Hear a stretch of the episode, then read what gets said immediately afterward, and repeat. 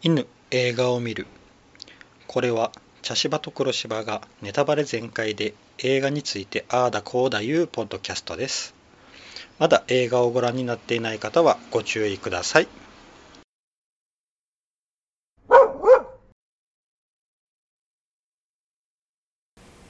茶芝です。今回はサーチです。えっ、ー、と、サーチっていう映画、あのー、韓国映画かなと思ったら、どうも、これはアメリカで作られたスリラー映画みたいですね。はい。あの、出てきている登場人物が、あのみんなの韓国人のキャストやったんで、うん、一瞬韓国映画かなと思ったら、うん、アメリカで制作された映画なんですね。うん、まあ、あの、考えてみたら、キム家族以外全部、あの、アメリカ人の人が多かったんで、まあ、そういうことなんですかね。うん。でもこれ面白かったですね。全部あの、パソコンの、あのー、ね、パソコンのあの、画面上で進んでいくという。うん。いやー、これよくできてましたね。時々ね、あの、こういうあの、映画はあるんですけどね、あの、えー、普通のこのカメラを、ね、あのー、普通のカメラでこう撮影したもんではなくて、こういろんな監視カメラとかなんとかの、そういう街に取り付けられてるカメラやパソコンのカメラとかで話が進んでいくっていう映画はあるんですけど、まあ、その中でも結構かなりトップクラスで面白かったですね。うん。いやあのね、まずあの、初めにあの、6分ぐらいでずっとこの、キム家族の、ね、あの、マーゴットが生まれてからずっとこう、うん、家族がどうなっていくかっていうのを見せられるんですけど、あ、ねえ、あれもね、なかなか、ちょっとこう、うん。なんかグッとくる作り、パッパッパッパって見せてるんだけど、何が起こっているかっていうのがすぐわかるような作りで、結構、うん、胸にきましたね。あの、えっ、ー、と、奥さんですよね。あの、主、主人公はデビッド・キムっていう、あのー、ね、父親なんですけどその奥さんですよね奥さんはえー、パメラか。うん。パメラがと出会ってマーゴットが生まれてって。やけどパメラがリンパ腫のがんに侵されて一回それがもうから回復回復とは言わないんですかね。うん。一回こうあの、癌が消えるんですけれど、またそこから再発して、で、亡くなってしまうと。うん。で、そこからマーゴットが高校になって入っていってってなるんですよね。うん。で、それは、あの、1台のパソコンを共有していて、そこでこうあの、ね、あの、3人、家族3人の、が、あの、それぞれこう、登録をしてあるんですよね。うん。僕あの、あれをしたことないんで、うん。よくあの、感覚はわからないんですけど、ね、あの、パスワードとアドレスで登録するやつですよね。するやつですよね。うん。で、あの、面白いのが、あのー、ね、壁紙なんですよね。あのー、えー、デビッドの壁紙は、でも、デビッドの場合はもうほぼこう、いろんなものを開いていたんで、ちょっと壁紙がわからなかったんですけど、あの、マーゴットは、あの、えー、パメラ、パメラと二人で、こう、写っている写真なんですよ。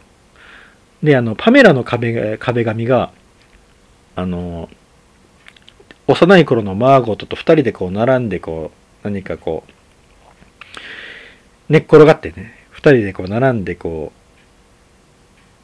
う写ってる写真なんですよね。どっちにもデビッドが写っていないんですよ。あの、もしかしたらこうデビッドが両方とも撮った写真なのかもしれないんだけれど、うん。それがすごく気になったんですよね。あ、あれって。うん。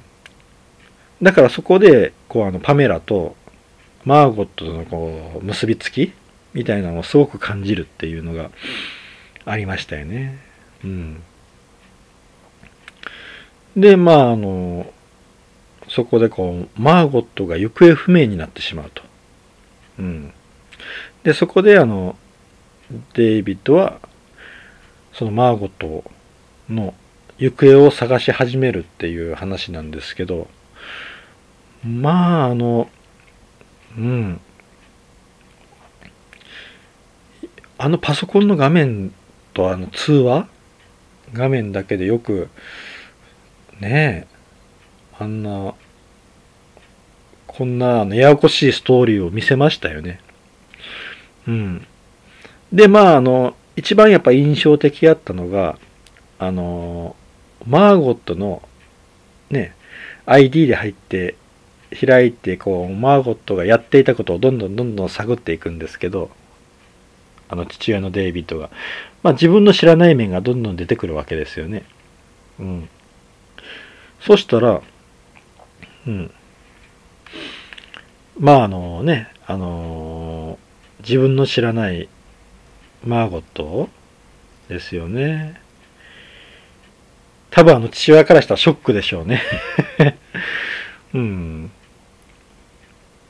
あとまあその前の時点で、こうマーゴットがいなくなった時に、マーゴットの友達が誰がいるんだろうっていうのがわからないっていうのもなんかありそうですよね。僕あの子供いないんでわからないんですけれど、なんかでも結構世の中のお父さんあるんやろうなって思いますよね。うん。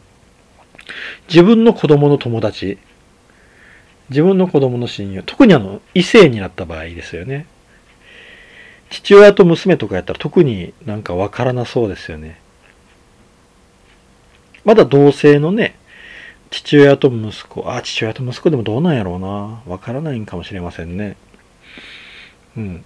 で、その友達、あの、Facebook につながっている人とか、SNS でつながっている人とか、で、こう、ね、あの、マーゴットのこと聞いていくんですけど、みんなこう、あまりこう、そんなに付き合いがないと。で、彼女はいつも一人でいたとか、そういうのを聞いてしまうんですよね。あの時の父親の気分はたまらんでしょうね。デビッドの気分は。あれって 多分あのね、父親なんか勝手にこう、自分の娘は友達に囲まれて楽しいハイスクールを、ね、ハイスクール生活をエンジョイしているみたいな勝手な想像をしているもんなんですよね。あの、僕は、さっき言ったように子供いないんですが、多分、自分に子供がいたら多分そう思ってるような気がします。勝手に自分の子供は楽しいハイスクールを、生活をエンジョイしているって。友達もたくさんいて、ね、あの、漫画やドラマで見るような学生生活をエンジョイしているって思ってしまいそうですもんね。うん。でも、マーゴットは、ね、実は思ったよりも孤独な少女やった。でも孤独というか、なんか一人が好きやったっていうのもあるかもしれないですしね。うん。で、あの、ちょっとこう切ないのが、あの、マーゴットがね、あのー、やっている、あの、インスタグラム、インスタグラムとインスタグラムあったかな？インスタグラムみたいなやつと、あとフェイスブック、あとあの、なんか、あれもしょったんですよね。あの、ライブの、ライブのやつですね。うん。あれ全部あの、少ないんですよ。いいねとか、あの、視聴者とか、あの、見ている人とかのあの、数字が全部一桁なんですよね。あれもなんか切ないですよね。うん。だから本当にあの、SNS 上の狭い付き合いぐらいやったんですよね彼女の生活の中でね友達と言えるのはうん。だから、あのね、あの、お金2500ドルを送るみたいなことをなんか、ね、やってしまってたんでしょうね。なんかそこに透けて見える孤独感がなんか切なかったですね。うん。うん、一人が好きというよりもやっぱ孤独。あの、実際の学校での友達っていうのはあんまりなかったのかな。うん。あと、ピアノ教室ですよね。あれも半年前に勝手に辞めて、やけど、デイビッドには言えなくて、で、そこでもらいよってた月謝代を全部自分の口座に入れていて、そこでたまた2500ドルを誰かに送っとったんですよね。その子、親が病気やって言いよった、あの、その、自分がライブしよる時に来てくれよった人ですよね。うん。に送ってたと。うん。まあ、そっまで突き止めていくんですけど、あの、ねあの、パスワード、デイビッドののあの、パスワード解読の仕方が面白かったですよね。多分、あの、ねアドレスはわかるんやけれど、まあでもね、アドレス1個分かったらもうそれを大体使い回してるもんですからね。アドレスだけ分かったら、あとはもうパスワード変更で自分の好きなようにパスワードを変えてから中まで入っていけますからね。うん。それで1個ずつ開けていくっていうのもなんか、すごかったですよね。うん。あとあの、ねおじさん、あの、デイビッドの、ね、弟のおじさんですよね。あの、マリハナを吸っているって。あのおじさんもね、まさかマーゴットにマリハナを教えとったとは思わなかったですよね。うん。ああ、それだけ、なんか、うん、どうなんやろうな。あのおじさんも結構、ねえ。まあ、あの、マーゴットとできていたっていうような疑惑を持たせるぐらいの悪さを持たせないといけなかったんでしょうね。映画上。だからマリファナみたいなのを出したんでしょうけど。うん。確かにそっちの方にミスリードされちゃいましたしね。うん。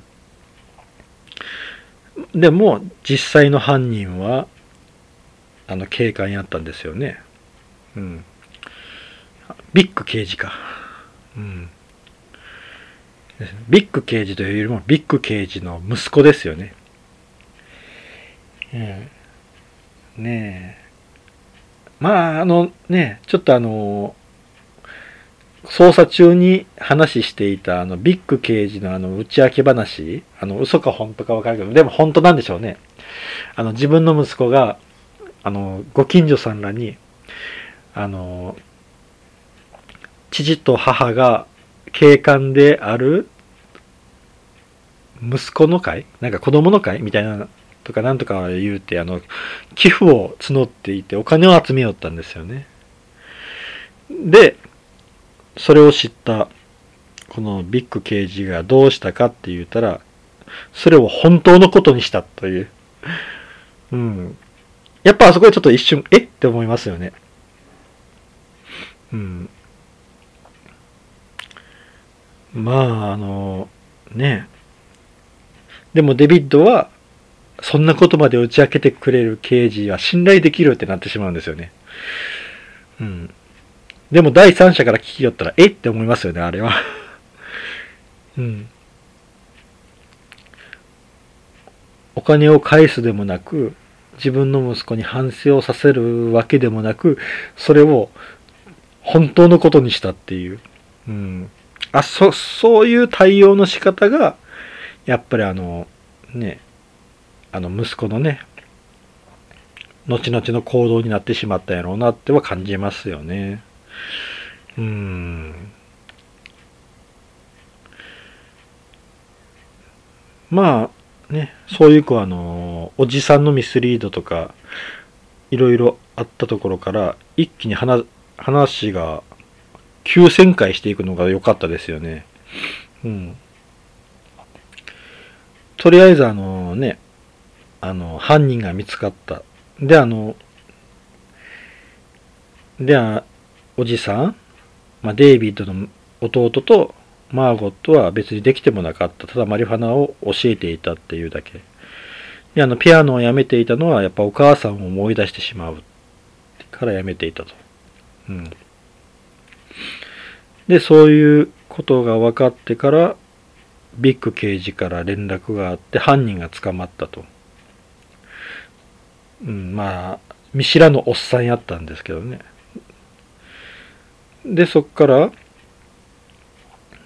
うん。あのー、葬儀社から来ていたメールですよね。でそその葬儀社から来たいたメールに、なんかあの、亡くなった人の思い出の画像とか映像とかをアップロードするっていう、あんなサービス初めて見ましたね。外国、アメリカとかでは普通にあるんですかね。結構あれ、あなんか怖いサービスやと思いましたけどね。うん。多分あそこでアップロードされた映像を、ああいう葬儀の時に流したりするんですかね。まあそんなサービスとかあるのかな。うん。そこにこうアップロードした時に、女性がサンキューって出てくるんですけど、その出てきた女性が、そのマーゴットのライブですよね。そのマーゴットのライブに来てこういつもこうあのメッセージを送っていた女性と同じだってなるんですよね。でその女性を探っていったらそれはもうフリー素材のを提供しているモデルの女性やったうん。まあね、あのフリー素材 まさかフリー素材のあの、ね、モデルさんが出てくるとは思わなかったですよね。ああ、なんか最近、最近だなってちょっと思いましたね。うん。で、そっから、うん。辿っていったらビッグ刑事にたどり着いたという。ですよね。うん。で、なんかその、えー、フィッシュチップスでしたかね。フィッシュチップスっていう、あのー、メッセージを送っているアイコンの写真がそれやったと。でも、そこでなんかビッグ刑事が、が言っていたことに違和感を抱くんですよね。その、そのメッセージを送っていた女性には、もう話を聞いて、アリバイは確認できたって言おったんですけど、その女性がそういうフリー素材のモデルやったら、そこに行ってることはおかしい。その存在しない人に話を聞いて、アリバイが取れたいう話はおかしいですからね。うん。で、そこで、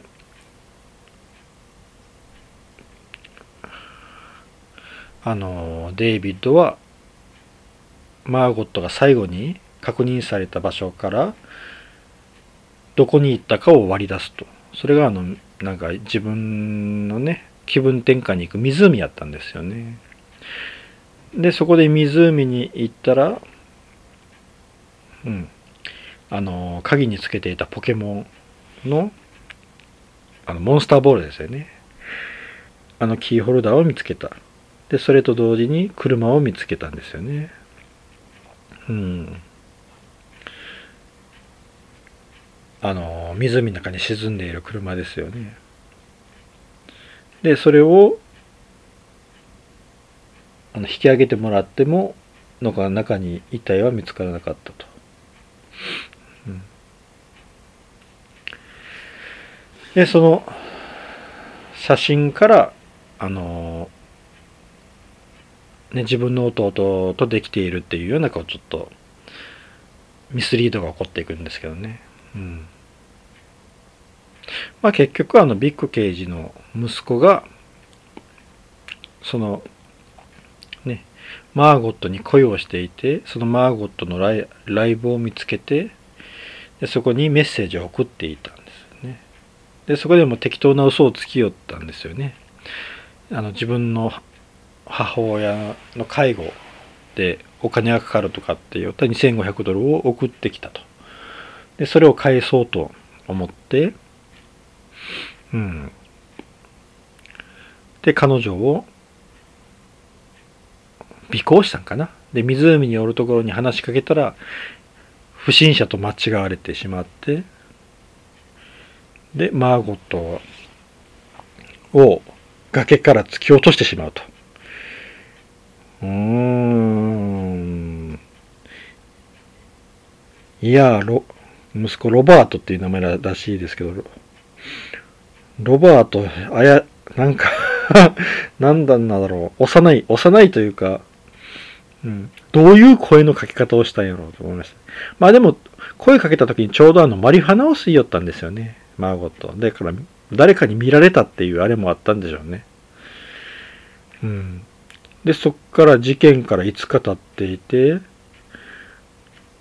まあ、マーゴットは死んでるか生きてるかわからないっていう状況やったんですけど、その2日後、事件が起こった2日後は嵐やったということで、水は確保できているはずということで、まだ生きていると見込んで、崖下を捜索してもろともろたら生きていたと。